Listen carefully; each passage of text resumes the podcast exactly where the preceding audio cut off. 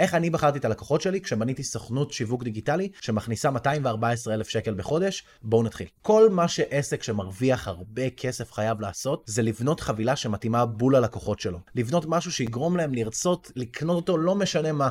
ככה אתה מוכר בכמויות ומוכר מאוד מאוד בקלות. עכשיו, לפני שאני בונה את החבילה הזאת, אני צריך להבין מי אלה הלקוחות שלי, מידת העושר שלהם, כמה כסף יש להם להשקיע בדבר הזה שאני עובד עליו. ובגלל זה אני בניתי חבילות שונות לסוגי אנשים שונים. סוג הלקוחות הראשון שהיה לי זה היה אנשים שהם מנטורים. הם אנשים סופר טכניים, הם רק צריכים ממני עריכת סרטונים, הם רוצים לבזבז כמה שפחות זמן, והם גם רוצים שאני אעלה להם את התכנים אחרי שאנחנו עורכים אותם אצלי בצוות. עכשיו, להם מאוד חשוב הזמנים. היה לי הרבה מנטורים שהם קצינים לשעבר, או אנשים שהם סופר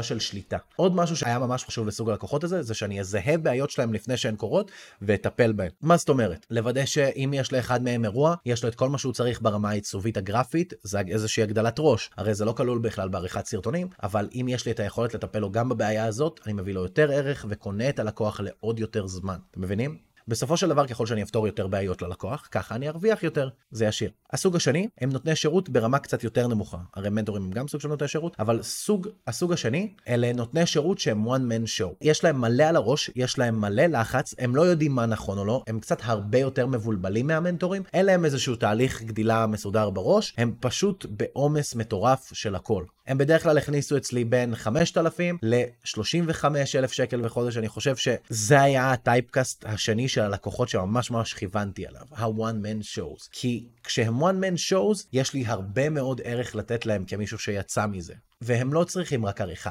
הם לא צריכים רק גרפיקה, הם צריכים הרבה יותר מזה. הם צריכים עזרה עם הבידול, עם המסרים, עם התכנון, עם הצילום והעריכה. העריכה זה היה עוד בונוס שם, זה לא היה הכל. איתם הבנתי שמה שקריטי בשביל ההצלחה שלהם זה הבידול. כי הם לא ידעו בכלל את המסרים שלהם, ורובם המוחלט לא ידע להשיג יותר מדי לקוחות מהרשת. וכשידעתי להביא להם בידול, אני בעצמי יצרתי לעצמי בידול אל מול המשווקים הדיגיטליים האחרים. אתם מבינים מה קרה פה? כשאני יכולתי להביא להם משהו שהוא לא רק סרטון מגניב שיפרוץ בטיקטוק, אלא אשכרה לבנות להם מסר שמוכר, הם העריכו אותי והבינו שאני שווה הרבה יותר מכל המשווקות הדיגיטליות האחרות למיניהן, שמומחיות בטיק טוק או באינסטגרם או בפייסבוק וכדומה. עכשיו, אנחנו רגע לפני סיום, אני רוצה לתת לכם עוד איזושהי אנקדוטה קטנה. אחד הדברים הכי חשובים בתוך העסק זה הרלוונטיות שלו. אתם צריכים להתאים את עצמכם לעולם. אם יש עכשיו תקופה שבה כולם עושים פודקאסטים, ופודקאסט נהיה הדבר החם הבא, אתם צריכים שיהיה לכם fucking פודקאסט. ואתם צריכים להיות הכי טובים בזה. ואתם צריכים שיהיה לכם הכי הרבה פרקים. ואתם צריכים שיהיה לכם גם את האיכות הכי גבוהה. אם אתם עכשיו בתקופה שבה הטיקטוק הוא הדבר שפורץ, אתם רוצים להיות אלה שמקימים את המחלקת טיקטוק הכי חזקה, שיש לה עורכי וידאו מיועדים לטיקטוק, וככה אתם תיצרו לעצמכם איזשהו פער ביניכם לבין המתחרים שלכם, שלא תמיד אוהבים להתחשב בעולם. הם דווקא אוהבים להתחשב במה שעובד להם או מה שהם טובים בו, כי זה הרבה